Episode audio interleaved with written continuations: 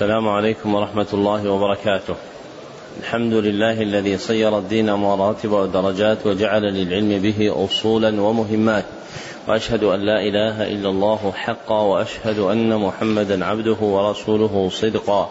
اللهم صل على محمد وعلى آل محمد كما صليت على إبراهيم وعلى آل إبراهيم إنك حميد مجيد اللهم بارك على محمد وعلى آل محمد كما باركت على إبراهيم وعلى آل إبراهيم إنك حميد مجيد أما بعد فحدثني جماعة من المسندين وهو أول حديث سمعته منهم بإسناد كل إلى سفيان بن عيينة عن عمرو بن دينار.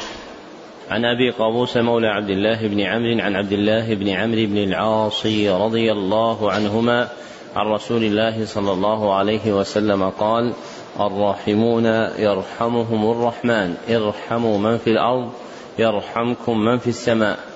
ومن آكد الرحمة رحمة المعلمين للمتعلمين في تلقينهم أحكام الدين وترقيتهم في منازل اليقين ومن طرائق رحمتهم إيقافهم على مهمات العلم بإقراء أصول المتون وتبيين مقاصدها الكلية ومعانيها الإجمالية ليستفتح بذلك المبتدئون تلقيهم ويجد فيه المتوسطون ما يذكرهم ويطلع منه المنتهون إلى تحقيق مسائل العلم. وهذا شرح الكتاب العاشر من برنامج مهمات العلم في مرحلته الأولى وهو كتاب نخبة الفكر باصطلاح أهل الأثر للحافظ أحمد بن علي بن حجر العسقلاني رحمه الله. المتوفى سنة اثنتين وخمسين وثمانمائة. نعم. الحمد لله رب العالمين وصلى الله وسلم وبارك على نبينا محمد وعلى آله وصحبه أجمعين. اللهم اغفر لشيخنا وللحاضرين والسامعين ولجميع المسلمين برحمتك يا أرحم الراحمين.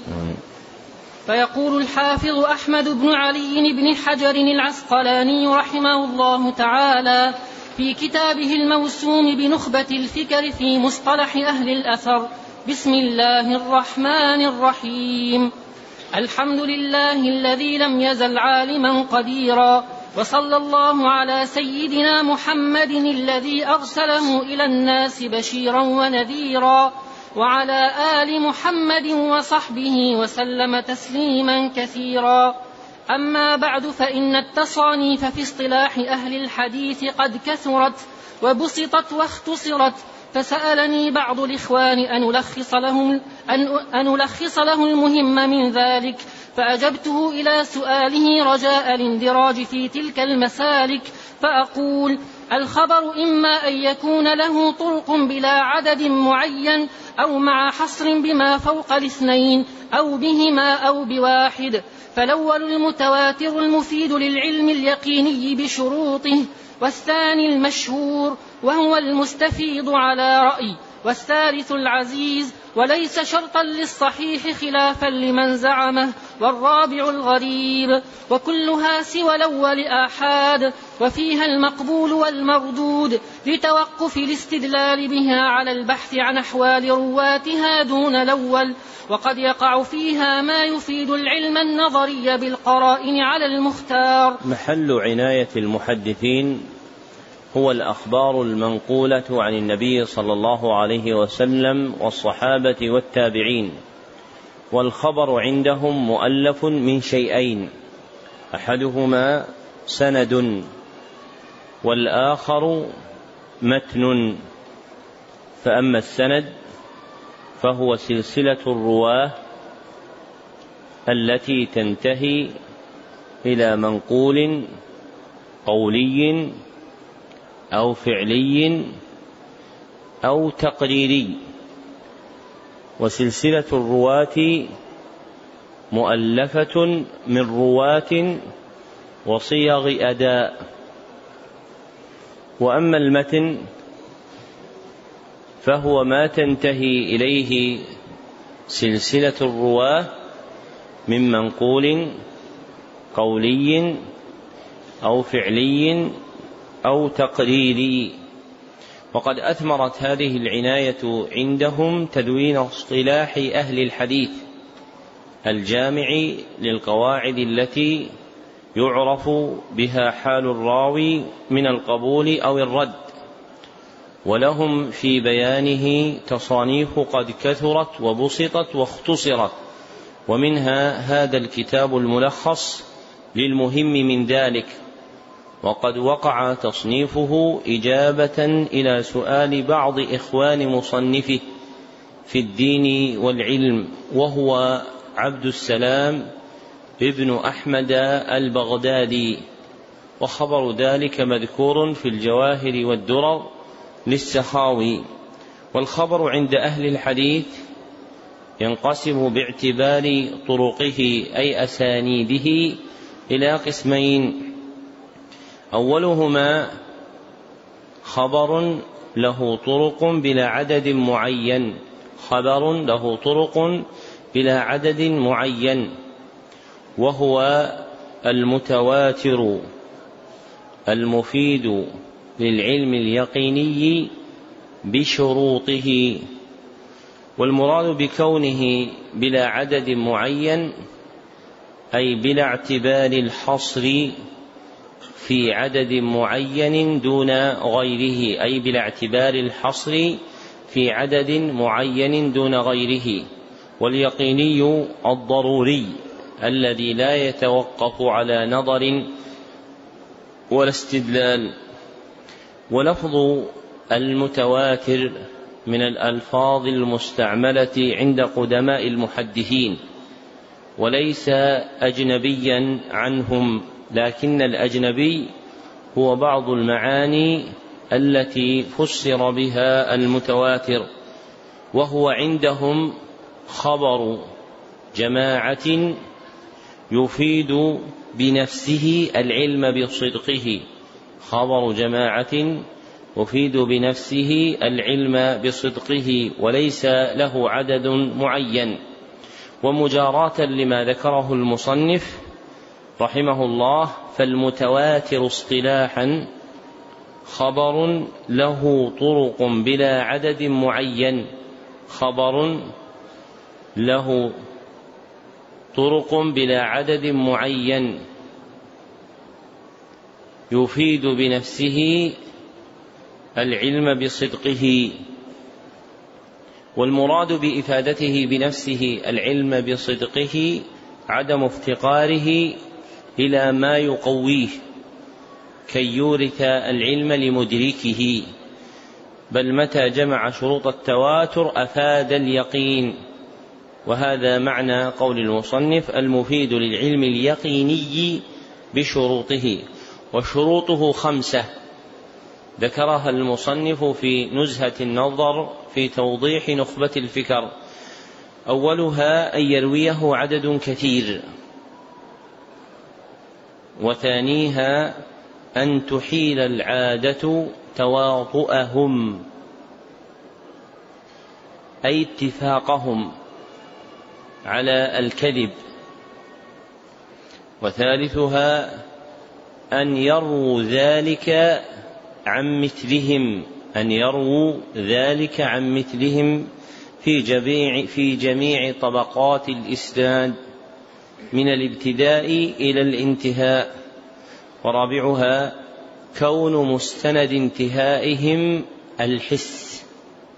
كون مستند انتهائهم الحس أي خبر يعود إلى نبأ عن محسوس كقول المخبر رأيت أو سمعت. وخامسها أن يصحب خبرهم إفادة العلم لسامعه أن يصحب خبرهم إفادة العلم لسامعه. والثاني خبر له طرق محصورة وهو ثلاثة أنواع. أحدها ما حصر بما فوق الاثنين ما حصر بما فوق الاثنين ولم يبلغ حد المتواتر ولم يبلغ حد المتواتر وهو المشهور ويسمى بالمستفيض على رأي. وثانيها ما حصر بالاثنين وهو العزيز. وليس شرطا للصحيح خلافا لمن زعمه وثالثها ما حصر بواحد وهو الغريب. ويوصف الخبر بأحد هذه الأنواع الثلاثة بالنظر إلى أقل طبقاته رواة فالأقل يقضي على الأكثر. ذكره المصنف في شرحه. فالخبر الذي يرويه أربعة عن اثنين عن ثلاثة هو خبر عزيز لأنه يحكم بالعدد الأقل منها والعدد الأقل من الأربعة والاثنين والثلاثة هو عدد الاثنين فيكون عدد الاثنين في كل طبقة موجودا فهو موجود تارة بكونه اثنين فقط وموجود تارة بكونه زائد عن الاثنين بواحد وهو ثلاثة وموجود تارة بكونه زائدا عن الاثنين باثنين وهو الأربعة. وعلى ما تقدم تحريره في المتواتر فالآحاد اصطلاحا هو خبر له طرق محصورة. لا يفيد بنفسه العلم بصدقه. لا يفيد بنفسه العلم بصدقه. وأخبار الآحاد فيها المقبول والمردود لتوقف الاستدلال بها على البحث عن أحوال رواتها دون الأول وهو المتواتر كما ذكر المصنف. فيعلم حينئذ أن كل متواتر صحيح. أما الآحاد ففيها ما يحكم بقبوله وفيها ما يحكم برده وإنما قلنا إن كل متواتر صحيح لأن الخبر لا يصل إلى كثرته بالنقل إلا بعد صحته لأن الخبر لا يصل إلى كثرته بالنقل إلا بعد صحته فإن النفوس البشرية لا تتشوف إلى نقل الأخبار المردودات وإنما تتشوف لنقل الأخبار المقبولات الثابتات. فإذا ثبت الخبر كان من آثار ثبوته شيوعه وانتشاره وهو المسمى بالتواتر أو المتواتر. وحديث الآحاد يفيد الظن وربما أفاد العلم النظري بالقرائن التي تحتف بالخبر أو المخبر لأن الراوي وإن بلغ ما بلغ من الضبط والحفظ فإنه ليس معصوما من الخطأ ومن الخطأ والنسيان. ووجدان هذا الاحتمال يمنع إفادته العلم بنفسه. لكن متى صح صحبته القرينة المقوية ضعف هذا الاحتمال فسقط. وهذا اختيار جماعة من المحققين أن الآحاد يكون للظن إلا إن احتفت به القرائن فإنه يفيد العلم النظري.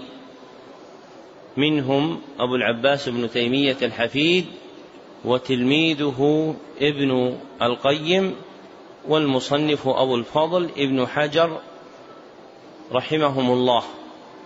وعندما يقال حديث الآحاد يفيد الظن لا يراد منه أنه لا يورث ما يترتب عليه من اعتقاد وعمل. فإن هذا ليس مراد الأصوليين من معنى الظن وإنما يجعلونه مقابلا لليقين. فاليقين يورث القطع كما في المتواتر فيقطع بكون الشيء كذلك. وأما الظن فيورث غلبة اعتقاد أنه كونه أنه يكون كذلك لكن دون جزم. فلا يطرح إذ من مآخذ الشرع العمل بغلبة الظن في مواضع كثيرة في الشرع. ثم إن الآحاد إذا اقترنت به قرينة من القرائن المعتد بها أفاد العلم النظري. ومن جملة هذه القرائن المشهورة كون الحديث في الصحيحين. فإذا كان الحديث في الصحيحين فإن وجدانه فيهما فإن وجوده فيهما قرينة تقوي كون خبر الآحاد المروي فيهما يفيد العلم النظري ولا يكاد يوجد فيما بني عليه شيء من عقائد أهل السنة حديث آحاد مجرد عن القرينة. بل ما بنوا عليه اعتقادهم من أحاديث الآحاد مقترنة بقرائن مختلفة توجب علما إلا في مسائل وقع فيها النزاع بينهم أهل السنة انفسهم أنفسهم فضلا عن غيرهم كاختلافهم في رؤية الكفار ربهم يوم القيامة. فإن الأحاديث المروية فيها مما تنوزع في كونها مفيدة للعلم. نعم. أحسن الله عليكم ثم الغرابة إما أن تكون في أصل السند أو لا فالأول الفرد المطلق والثاني الفرد النسبي ويقل إطلاق الفردية عليه وخبر الغريب كما سلف من أخبار الآحاد ونقله ينحصر بواحد. وهذا الحصر إما أن يكون في أصل السند أو لا فيكون الغريب نوعين بالنظر إلى موضعه من الإسناد. أحدهما الفرد المطلق الفرد المطلق وهو ما كانت الغرابة فيه في أصل السند. والثاني الفرد المقيد وهو ما كانت الغرابة فيه في غير أصل السند. وأصل السند هو التابعي لا الصحابي. يعلم ذلك مما نقله ابن قطلبغا في حاشيته على النزهة عن شيخه المصنف. رحمه الله في كلامه على هذا الموضع فيكون الفرد المطلق ما تفرد به تابعي عن صحابي. الفرد المطلق ما تفرد به تابعي عن صحابي والفرد النسبي ما تفرد به من دون التابعي عن الصحابي ما تفرد به من دون التابعي عن الصحابي. وهذا هو ظاهر ما أبداه المصنف في نزهة النظر. فالمراد بأصل السند التابعي الذي روى ذلك الحديث عن الصحابي فعليه تدور الفرديه وبه تتعلق الغرابة. وأما الصحابي نفسه فليس مناطا لها. نعم. الله عليكم وخبر الآحاد بنقل عدل تام الضبط متصل, متصل السند غير معلل ولا شاذ هو الصحيح لذاته. وتتفاوت رتبه, وتتفاوت رتبه بتفاوت هذه الأوصاف. ومن ثم قدم صحيح البخاري ثم مسلم ثم شرطهما. فإن خف الضبط فالحسن لذاته. وبكثرة طرقه يصحح. فإن تقدم أن الأخبار الآحاد فيها المقبول والمردود وهي قسمة لها باعتبار درجات ثبوتها. وهذا شروع من المصنف رحمه الله في بيانها. فالحديث المقبول قسمان. فالحديث المقبول قسمان الأول الصحيح والثاني الحسن. فأما القسم الأول وهو الصحيح فهو نوعان أيضا. أولهما الصحيح لذاته وإليه أشار المصنف بقوله خبر الآحاد بنقل عدل تام الضبط متصل السند غير معلل ولا شاذ هو الصحيح لذاته. فيكون الصحيح لذاته على ما حكاه المصنف هو ما رواه عدل تام الضبط بسند متصل غير معلل ولا شاذ. والمعلل كما سيأتي هو الحديث الذي اطلع على وهم راويه بالقرائن وجمع الطرق. هو الحديث الذي اطلع على وهم راويه بالقرائن وجمع الطرق. ونفي الشذوذ هنا معلق بحقيقته المستقرة في الفن وهي مخالفة الراوي المقبول لمن هو أرجح منه مخالفة الراوي المقبول لمن هو أرجح منه كما سيأتي قريبا. ومعنى الشذوذ أوسع مما استقر عليه الاصطلاح فقد يطلق عند بعض الحفاظ الأوائل دون وجود المخالفة بل على إرادة التفرد المستغرب فالشاذ حقيقة عند المحدثين هو الحديث الذي تفرد به راويه على وجه مستغرب هو الحديث الذي تفرد به راويه على وجه مستغرب ومنه ما يقبل ومنه ما لا يقبل. ومنه ما تصحبه المخالفة ومنه ما ليس كذلك.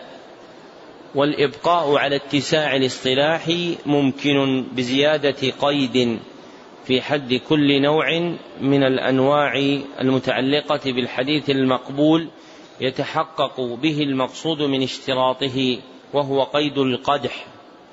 فيقال ولا شاذ شذوذا قادحا.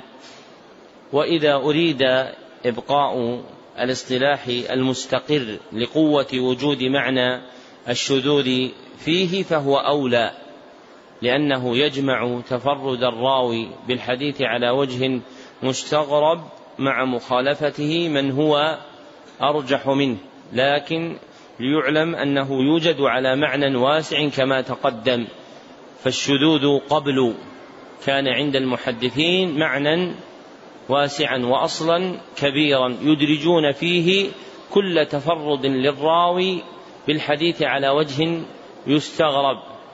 وقد يقترن بالمخالفة وقد لا يقترن بالمخالفة. ثم استقر الاصطلاح على تخصيصه بوجود المخالفة لأن الشذوذ حينئذ أقوى. فإنه إذا وجدت المخالفة كان معنى الشذوذ أقوى من وجوده فيما لو كان تفردا على وجه يستغرب دون مخالفة من الراوي لما هو أرجح منه. والابقاء على ما استقر عليه الاصطلاح أولى تحقيقا لمقصود أهل العلم في تصور مقاصد الفن. لكن ينبغي أن تعلم أنك قد تجد الشذوذ على غير هذا المعنى الذي استقر. فإنك واجد في كلام جماعة من الحفاظ ويكثر منه الحاكم وتلميذه البيهقي قولهم صحيح شاذ. ومرادهم بالشذوذ هنا ما كان على المعنى الواسع وهو تفرد الراو به على وجه مستغرب لكن استقر على المعنى الآتي ذكره وهو وجود المخالفة معه وتتفاوت رتب الصحيح بتفاوت الأوصاف المذكورة في حده. ومن ثم قدم صحيح البخاري ثم مسلم ثم شرطهما لقوة تحقق تلك الشروط في الأول وتراخيها فيما بعده. فشروط الصحيح موجودة في أحاديث البخاري أقوى من وجودها في أحاديث مسلم. ووجودها في في أحاديث مسلم أقوى من وجودها مما يكون على شرط الشيخين ولم يخرجاه في كتابيهما. ووقع مسلم بعد قوله قدم صحيح البخاري مرفوعا لحذف المضاف وإقامة المضاف إليه مقامه مقامه. فأصل الكلام ومن ثم قدم صحيح البخاري ثم صحيح مسلم. فلما حذف المضاف وهو صحيح أقيم المضاف إليه مقامه وأعطي حكمه فقيل ثم مسلم. وأوصاف الصحيح خمسة وهي شروطه. أوصاف الصحيح التي أشار إليها الحافظ خمسة وهي شروطه. أولها عدالة الرواة. عدالة الرواة. وثانيها تمام ضبطهم. وثالثها اتصال سنده. ورابعها سلامته من العلة. وخامسها سلامته من الشذوذ. والنوع الثاني الصحيح لغيره. وإليه أشار المصنف بقوله وبكثرة طرقه يصحح أي هو الحسن لذاته إذا كثرت طرقه. أما القسم الثاني وهو الحسن فهو نوعان أيضا. أولهما الحسن لذاته وإليه أشار المصنف بقوله فإن خف الضبط فالحسن لذاته. فيكون تعريف الحسن لذاته هو ما رواه عدل خف ضبطه. هو ما رواه عدل خف ضبطه بسند متصل غير معلل ولا شاذ. والمراد بخفة الضبط قصوره عن التمام مع بقاء أصله. قصوره عن التمام مع بقاء أصله. فإن ازدادت خفة الضبط حتى ساء حفظه خرج من الخفة إلى فقد الضبط. والثاني الحسن لغيره ولم يذكره المصنف هنا ولكنه قال في موضع متأخر يأتي ومتى توبع سيء الحفظ بمعتبر وكذا المستور والمرسل والمدلس صار حديثهم حسنا. لا لذاته بل بالمجموع. انتهى كلامه. فيكون الحسن لغيره على ما حكاه المصنف هو حديث سيء الحفظ والمستور.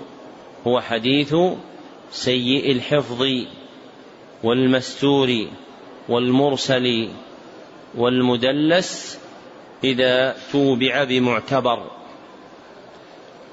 والذي تقتضيه صناعة الحدود أن يختصر تعداد أنواع رواته ويطلب الجامع بينهم والجامع بين هذه الأنواع خفة الضبط وقبول الاعتضاد. فالمصنف عدد أنواعا والحدود المميزة للحقائق لا تعدد بالأنواع وإنما تطلب الصفة التي تجمعها وهي هنا خفة الضبط وقبول الاعتضاد. فيقال في حد الحسن لغيره هو اصطلاحا ما كان ضعفه خفيفا واعتضد بما هو مثله أو فوقه. ما كان ضعفه خفيفا واعتضد بما هو مثله أو فوقه. إذا تبين هذا صارت التعريفات المتقدمة هي للصحيح لذاته على وجه الانفراد والصحيح لغيره على وجه الانفراد والحسن لذاته على وجه الانفراد والحسن لغيره على وجه الانفراد. والصحيح لذاته والصحيح لغيره يجمعهما معنى الصحة. والحسن لذاته والحسن لغيره يجمعهما معنى الحسن. فيجمل الإتيان بتعريف للصحيح لذاته والصحيح لغيره على وجه الجمع وللحسن لذاته وللحسن لغيره على وجه الجمع. لما يوجد من الاجتماع بين كل فردين منهما وقد نبه إلى هذا المصنف نفسه في كتاب الإفصاح في النكت على ابن الصلاح فذكر رحمه الله في نوع الصحيح الحاجة إلى وضع تعريف يجمع نوعيه ووعد ببيان ذلك في الحسن ثم أوفى بوعده هناك على ما لا يسلم له رحمه الله. لكن المقصود أن تعلم أن الحافظ ابن حجر رحمه الله ذكر في الإفصاح الحاجة إلى وضع تعريف يجمع الصحيح لذاته والصحيح لغيره وتعريف وإلى وضع تعريف آخر يجمع الحسن لذاته والحسن لغيره. وكلامه في الإفصاح مقدم على كلامه في غيره كنخبة الفكر وشرحها نزهة النظر.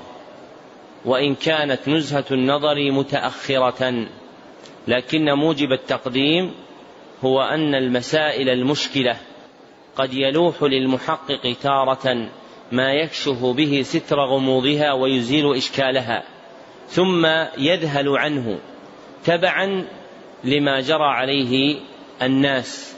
والمسلك الذي سار عليه رحمه الله وأشاد به في كتاب الإفصاح هو الذي ينبغي السير عليه. وإياه اقتفى تلميذه السخاوي في التوضيح الأبهر.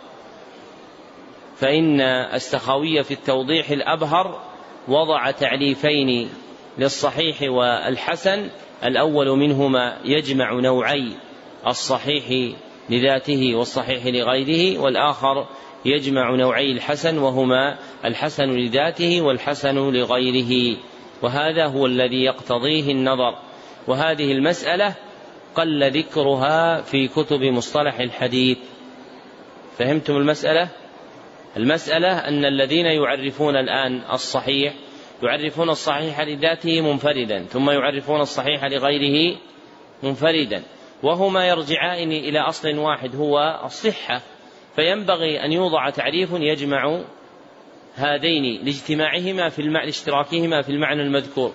وكذلك القول في الحسن ومتابعة لجادة الحافظ في نخبة الفكر وهو مقتضى النظر يكون تعريف الحديث الصحيح اصطلاحا ما رواه عدل تام الضبط ما رواه عدل تام الضبط أو القاصر عنه إذا اعتضد أو القاصر عنه إذا اعتضد بسند متصل غير معلل ولا شاذ ما رواه عدل تام الضبط أو القاصر عنه إذا اعتضد غير بسند متصل غير معلل ولا شاذ.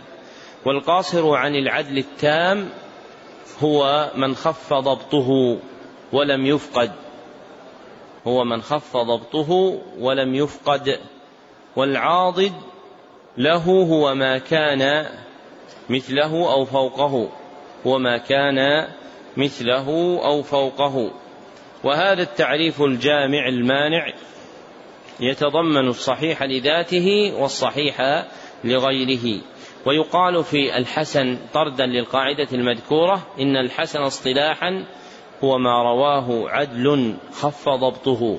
ما رواه عدل خف ضبطه بسند متصل. أو كان ضعفه خفيفا واعتضد. أو كان ضعفه خفيفا واعتضد. غير معلل ولا شاذ. وخفيف الضبط وخفيف الضعف ما كان سبب تضعيفه لا يمنع التقوية به. ما كان سبب تضعيفه لا يمنع التقوية به. ومنه كما تقدم في كلام المصنف ويأتي سيء الحفظ والمستور والمدلس والمرسل. والعاضد له هو ما كان مثله أو فوقه. وهذا الحد يتضمن الحسن لذاته والحسن لغيره. نعم. قال رحمه الله فإن جمعا فللتردد في الناقل حيث التفرد وإلا فباعتبار إسنادين. ذكر المصنف رحمه الله أنه إذا جمع الصحيح والحسن في وصف حديث ما فقيل حديث حسن صحيح فإن له حالين. أولاهما أن يكون له سند واحد فقط أن يكون له سند واحد فقط فيكون جمعهما للتردد في حال ناقله. للتردد في حال ناقله أي رأويه؟ أيحكم بصحة حديثه أم بحسنه؟ والثانية أن يكون له إسنادان فيكون جمعهما باعتبار أن أحدهما حسن وأن الآخر صحيح. وإيراد المصنف هذه المسألة في نخبة الفكر وهو موضوع لبيان اصطلاح أهل الأثر يشعر بأنه اصطلاح مشهور عندهم وهو خلاف الواقع فإنه مختص بتصرف الترمذي وحده وربما وجد في كلام غيره نادرا ولعل موجب ذكر الحافظ له مناسبة المحل فإنه لما فرغ من بيان الصحيح والحسن وكان مما استعمله بعض المحدثين قولهم حسن صحيح ناسب أن يذكر معنى اجتماعهما أن يذكر معنى اجتماعهما ولو قل استعماله. مفهوم هذا؟ يعني هذه المسألة حسن صحيح. الحافظ ما اسم كتابه؟ نخبة الفكر في اصطلاح أهل الأثر. يعني يكون اصطلاح شائع بينهم مستقر. وهذا الاستعمال حسن صحيح ليس استعمالا شائعا بل يوجد عند الترمذي وحده كاصطلاح مستقر مستعمل أكثر منه في الجامع. وغيره استعمله نادرا. فليس هو من الاصطلاح الشائع المشتهر عند المحدثين. لكن لما تكلم الحافظ على الحسن والصحيح ناسب أن يذكر هذه المسألة إلحاقا ويجوز تبعا ما لا يجوز استقلالا. نعم. أحسن الله إليكم. قال رحمه الله وزيادة راويهما مقبولة ما لم تقع منافية لمن هو أوثق. فإن خولف بأرجح فالراجح المحفوظ ومقابله الشاذ ومع الضعف الراجح المعروف ومقابله المنكر. لما قرر المصنف رحمه الله نوعي المقبول بأصله أتبعه ببيان زيادة راويه فذكر أن زيادة راوي الصحيح والحسن وهو العدل الذي تم ضبطه أو خف مقبولة ما لم يخالف من هو أوثق منه على وجه المنافاة. وهذا يقتضي أنه إذا لم توجد منافاة قبلت هذه الزيادة. فزيادة عدل تم ضبطه أو خف مقبولة بشرط ألا تنافي رواية من هو أوثق منه. والمختار الذي عليه المحققون وإليه مال المصنف في نزهة النظر وفي الإفصاح أنه لا يحكم على زيادة الراوي المقبول من الثقات والصدوقين بحكم مضطرد عام بل ينظر إلى القرائن التي تحف بالخبر والمخبر فيحكم لكل زيادة بما يناسبها. فقد تكون مقبولة وقد تكون مردودة. وإذا خلف الراوي العدل التام الضبط أو خفيفه بأرجح فالراجح من الوجهين هو المحفوظ ومقابله الشاذ فالمحفوظ اصطلاحا هو حديث الراوي العدل الذي تم ضبطه أو خف إذا خولف بمرجوح. هو حديث الراوي العدل الذي تم ضبطه أو خف إذا خولف بمرجوح والشاذ اصطلاحا هو حديث الراوي العدل الذي تم ضبطه أو خف إذا خولف براجح. وسبق أن الشاذ يقع على معنى واسع وهو ما تفرد به راويه على وجه مستغرب ويقوى شذوذه مع المخالفة. فيكون هذا المعنى المذكور في نخبة الفكر مندرجا في المعنى الواسع للشاذ الذي تقدم ذكره. وإذا خولف الراوي العدل الذي تم ضبطه أو خف بضعيف فحديث العدل الذي تم ضبطه أو خف معروف وحديث الضعيف المخالف منكر. فالمعروف اصطلاحا هو حديث الراوي العدل الذي تم ضبطه أو خف إذا خولف بضعيف. هو حديث الراوي العدل الذي تم ضبطه أو خف إذا خولف بضعيف. والمنكر اصطلاحا هو حديث الراوي الضعيف. إذا خالفه العدل هو حديث الراوي الضعيف. إذا خالفه العدل الذي تم ضبطه أو خف والضعيف جنس يراد به من خف ضعفه ومن اشتد. ومعنى المنكر أوسع مما عليه الاصطلاح فقد يطلق عند جماعة من الحفاظ دون وجود المخالفة بل على إرادة التفرد الذي لا يحتمل. فالمنكر كان يطلق قديما على الحديث الذي تفرد به راويه على وجه لا يحتمل تفرده به. وإذا كان المتفرد ضعيفا خالف عدلا فذلك أشد في نكرة الحديث. فيكون المعنى المذكور في نخبة الفكر مندرجا في المعنى العام للمنكر.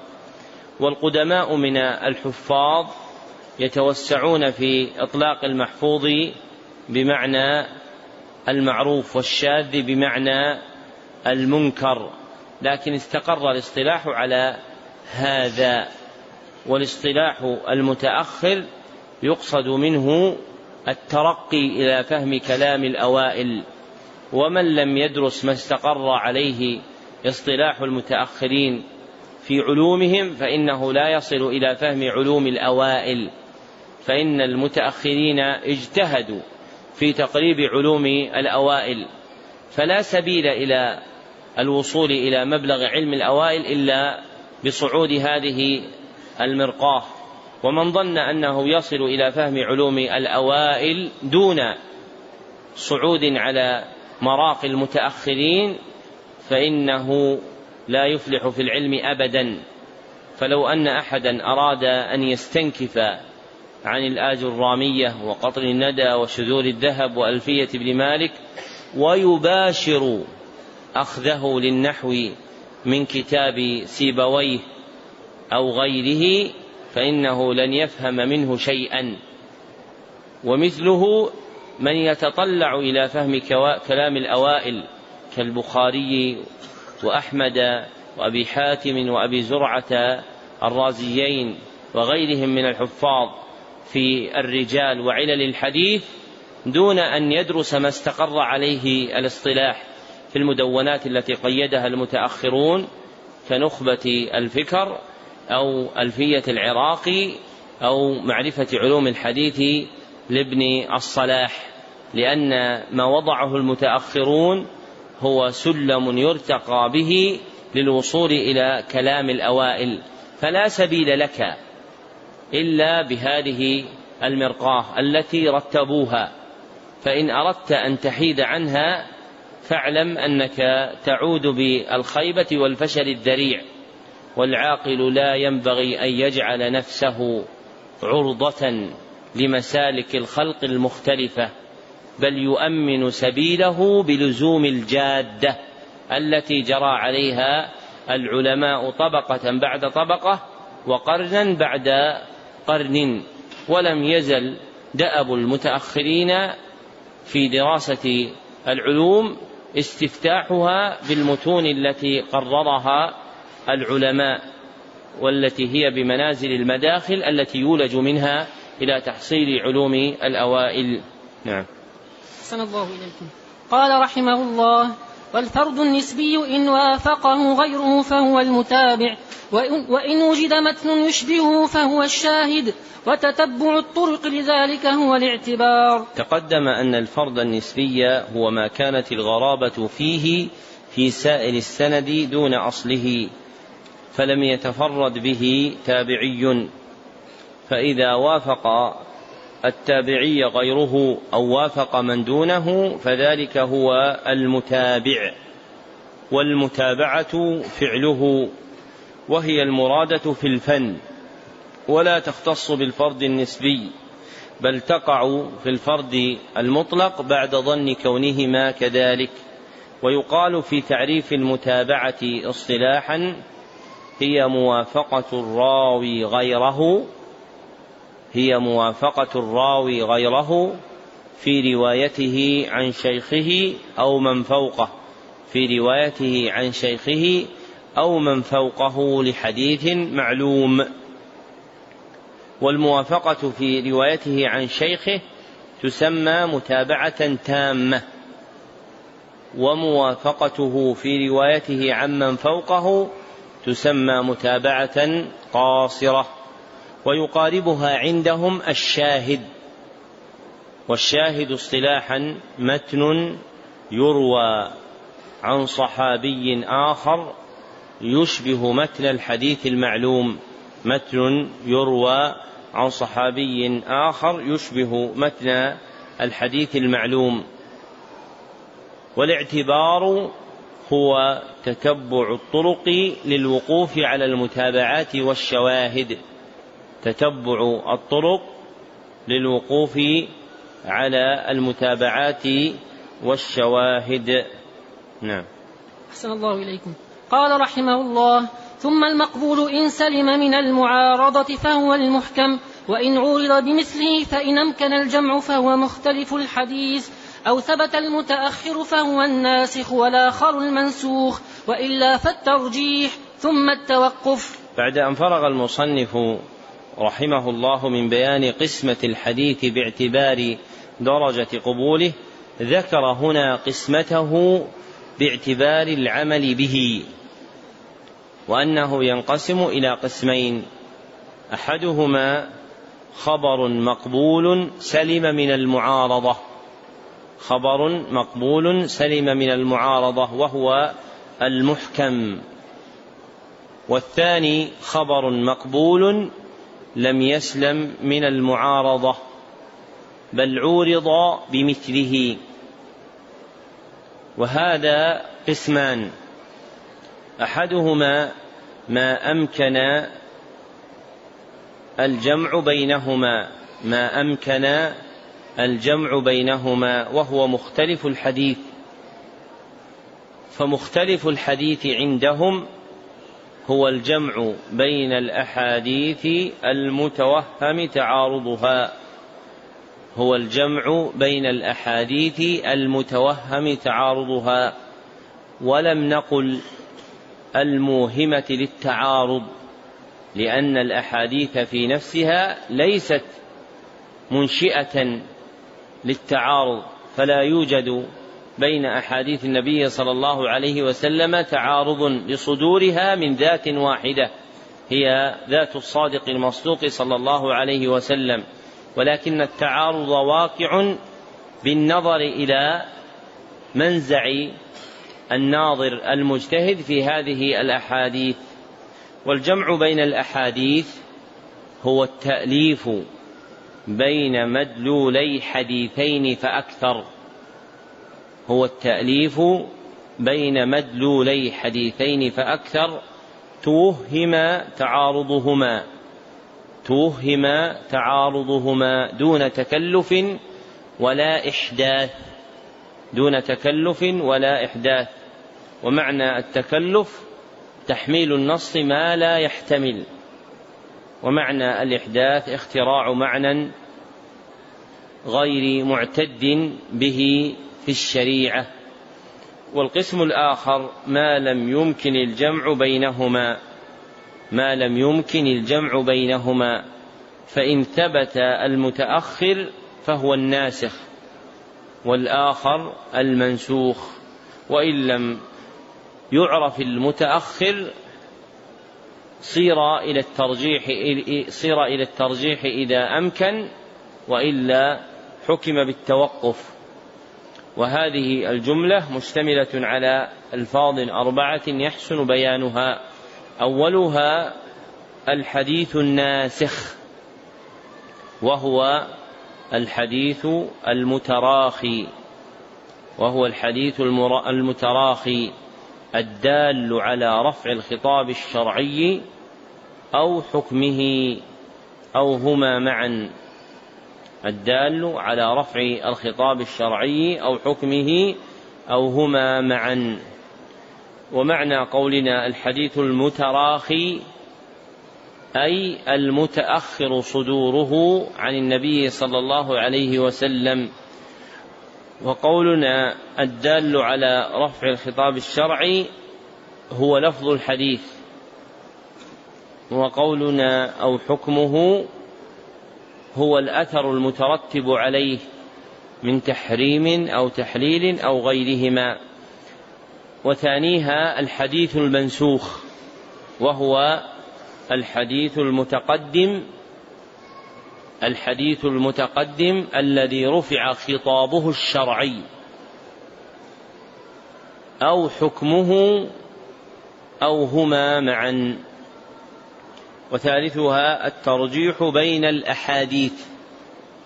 الترجيح بين الأحاديث وهو تقديم حديث مقبول على مثله لتعذر الجمع بقرينة وتقديم حديث مقبول على مثله لتعذر الجمع بقرينة. ورابعها التوقف في الأحاديث وهو منع تقديم حديث مقبول على مثله. منع تقديم حديث مقبول على مثله لتعذر الجمع وخفاء دليل التقديم. لتعذر الجمع وخفاء دليل التقديم. نعم. أحسن الله إليك. قال رحمه الله ثم المردود إما أن يكون لسقط أو طعن. فالسقط إما أن يكون من مبادئ السند من مصنف أو من آخره بعد التابع أو غير ذلك. فالأول المعلق والثاني المرسل والثالث إن كان باثنين فصاعدا مع التوالي فهو المعضل وإلا فالمنقطع. ثم قد يكون واضحا أو خفيا. فالأول يدرك بعدم التلاقي ومن ثم احتيج إلى التأريخ. والثاني المدلس ويرد بصيغة تحتمل اللقي كعن وقال وكذا المرسل الخفي من معاصر لم يلق. ثم الطعن. بعد أن فرغ المصنف رحمه الله من بيان ما يتعلق بالحديث المقبول شرع يبين ما يتعلق بالحديث المردود وأهمل تعريفه استغناء بظهوره من قسمي مقابله المقبول. وهما الصحيح والحسن. وأهل العلم رحمهم الله تعالى قد يهملون إبانة معنى ما لمقصد ما. قد يهملون إبانة معنى ما لمقصد ما. يعني ابن حجر الآن ترك بيان ما هو معنى المردود. وأهل العلم من عادتهم أنهم قد يتعمدون ترك معنى إبانة معنى لا لمقصد ما. مثل إيش؟ لا طلب هذا ممدوح. لكن من مقاصدهم في ترك إبانة العلم هو حتى لا يدخل في العلم من ليس من أهله. ابن يعيش ذكر في شرح المفصل قال وإنما تركت بيان أشياء يعرفها صاحب الفن دون غيره ليتميز أهله. هذا معنى كلامه. وذكر أيضا عن بعض الحذاق من قدماء النحاة أنه شرح كتاب سيبويه ثم مر بأناس يتكلمون في النحو ولا يحسنونه فعمد فأخذ شرحه في كتاب لكتاب سبويه ثم غسله بالماء محاه بالماء كله حفظا لحرمة العلم. لئلا يتجرأ عليها كل أحد. وهذا هو الذي صار فاشيا اليوم بين الطلبة. فالطلبة يزعمون أنهم لا يحتاجون إلى المشايخ. لماذا؟ لأنهم يقولون بحمد الله ما من متن إلا وهو مشروح. فنخبة الفكر شرحها الحافظ ابن حجر. وهل بعد الحافظ حافظ؟ وهذا من تلبيسات الشيطان ومن دقائق علوم الشاطبي رحمه الله وإفاداته أنه ذكر من شرط أخذ العلم أن يكون عن شيخ قال فإن المرء يقرأ المسألة في كتاب فلا, يسأل فلا يفهمها. حتى إذا حضر في حلقة الدرس فسمع التقرير عليها بانت له واضحة جلية. وذكر أن هذا وقع له رحمه الله تعالى في جملة من المسائل. فلا يظنن أحد أنه يستغني بالكتب على بالكتب عن الشيوخ أبدا لأن العلم ليس هو مسائل يا إخوان. العلم حقيقته روح لطيفة تسري بين المعلم والمتعلم. فبقدر حسن قصد المعلم في التعليم وحسن قصد المتعلم في التعلم تقوى الإفادة والانتفاع. وبقدر ضعف هذا المعنى فيهما يقل الانتفاع. فكم من إنسان قد يطالع شروحا كثيرة على نخبة الفكر لكنه لا يفهم غوامضها لأنه لم يأخذها كما يجب لم يأخذها بالتلقي عن الأشياخ. فلذلك لا تفتح له مكنونات العلم أبدا حتى يلج الجمل في سم الخياط. والمقصود بالمردود عند الحافظ الحديث الضعيف وهو اصطلاحا الحديث الذي فقد شرطا من شروط القبول الحديث الذي فقد شرطا من شروط القبول وتندرج فيه أفراد كثيرة كالمرسل والمنقطع والباطل والموضوع فهو اسم جنس لأنواع يجمعها الرد ويميزها الحد. والحديث المردود قسمان. أحدهما ما رد لسقط. ويجوز تحريك السين فيقال لسقط. والآخر ما رد لطعن. وقد ذكر المصنف أن المردود بالسقط يقسم باعتبارين. أحدهما موضعه من السند والآخر جلاؤه وخفاؤه. أحدهما موضعه من السند والآخر جلاؤه وخفاؤه. فأما باعتبار موضع السقط من السند فينقسم إلى ثلاثة أقسام. الأول أن يكون السقط من مبادئ السند من مصنف. أن يكون السقط من مبادئ السند من مصنف أي من أوله. وهذا هو المعلق. ويقال في تعريف المعلق هو ما سقط من مبتدأ إسناده فوق المصنف واحد راو أو أكثر هو ما سقط من مبتدأ إسناده فوق المصنف راو أو أكثر. والثاني أن يكون السقط في آخر السند بعد التابعي وهو المرسل. ويقال في تعريف المرسل هو ما سقط من آخر إسناده بعد التابعي راو أو أكثر. ما سقط من آخر إسناده بعد التابعي راو أو أكثر. وبعبارة أوضح هو ما أضافه التابعي إلى النبي صلى الله عليه وسلم.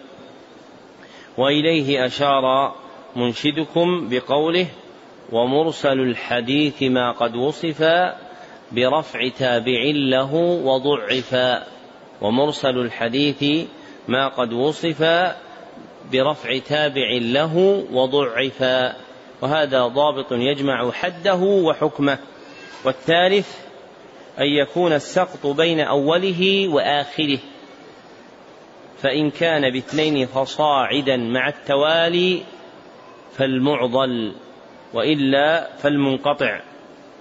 ويقال في تعريف المعضل ما سقط فوق مبتدأ إسناده راويان أو أكثر. ما سقط فوق مبتدأ إسناده راويان أو أكثر مع التوالي. ويقال في تعريف المنقطع ما سقط فوق مبتدأ إسناده راو. أو أكثر لا على التوالي غير صحابي. وقولنا لا على التوالي ليخرج المعضل فإن شرطه التوالي. وقولنا غير صحابي ليخرج المرسل. وأما باعتبار جلاء السقط من السند وخفائه فينقسم إلى قسمين. أحدهما المردود لسقط جلي. أي واضح ويدرك بعدم التلاقي بين الراوي ومن روى عنه. ومن ثم احتيج إلى تاريخ المواليد والوفيات والرحلات وغيرها. وهذا القسم ليس له اسم خاص لجريانه في الأنواع السابقة فتطلق عليه أسماؤها من تعليق أو انقطاع أو إرسال أو إعضال. قاله اللقاني في قضاء الوطر والآخر المردود لسقط خفي لا يدركه إلا الحذاق من أهل الفن وهو ما كان السقط فيه بين أول السند وآخره خفيا.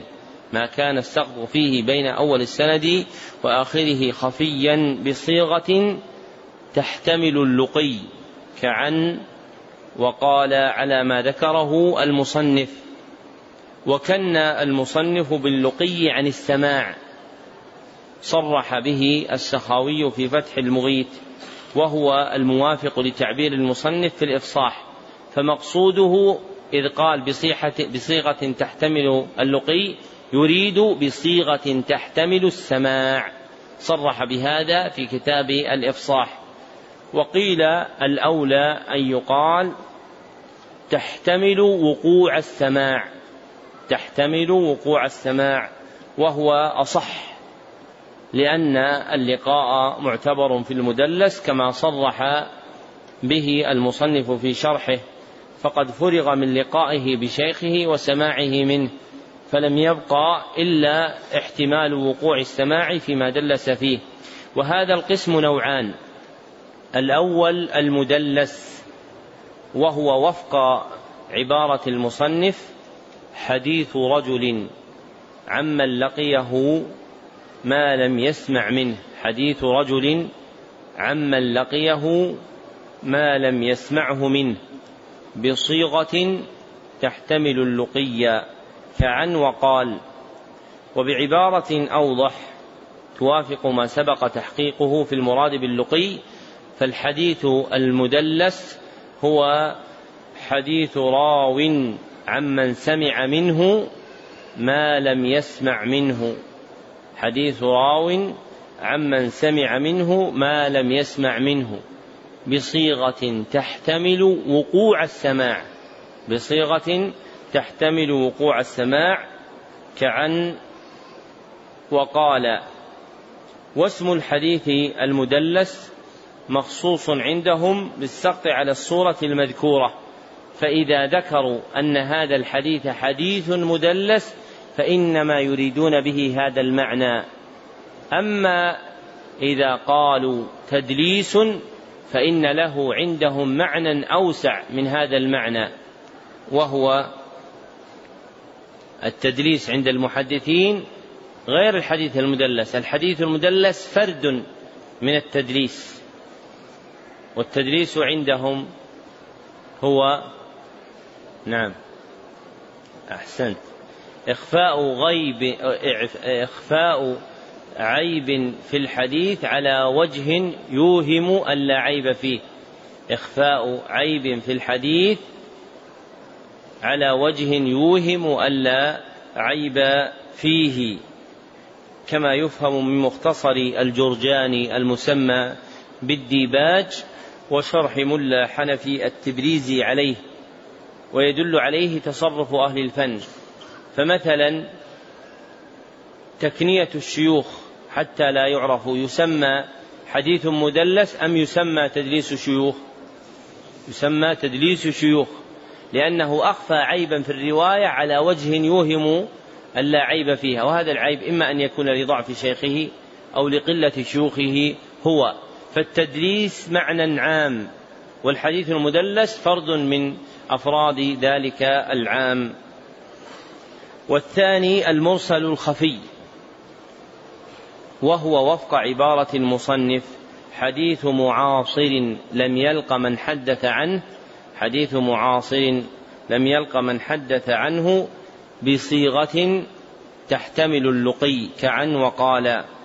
وبعبارة أوضح توافق ما سبب ما سبق تحقيقه في المراد باللقي فالمرسل الخفي هو حديث راو عمن عاصره هو حديث راو عمن عاصره ولم يثبت لقاؤه به ولم يثبت لقاؤه به بصيغة تحتمل وقوع السماع كعن وقال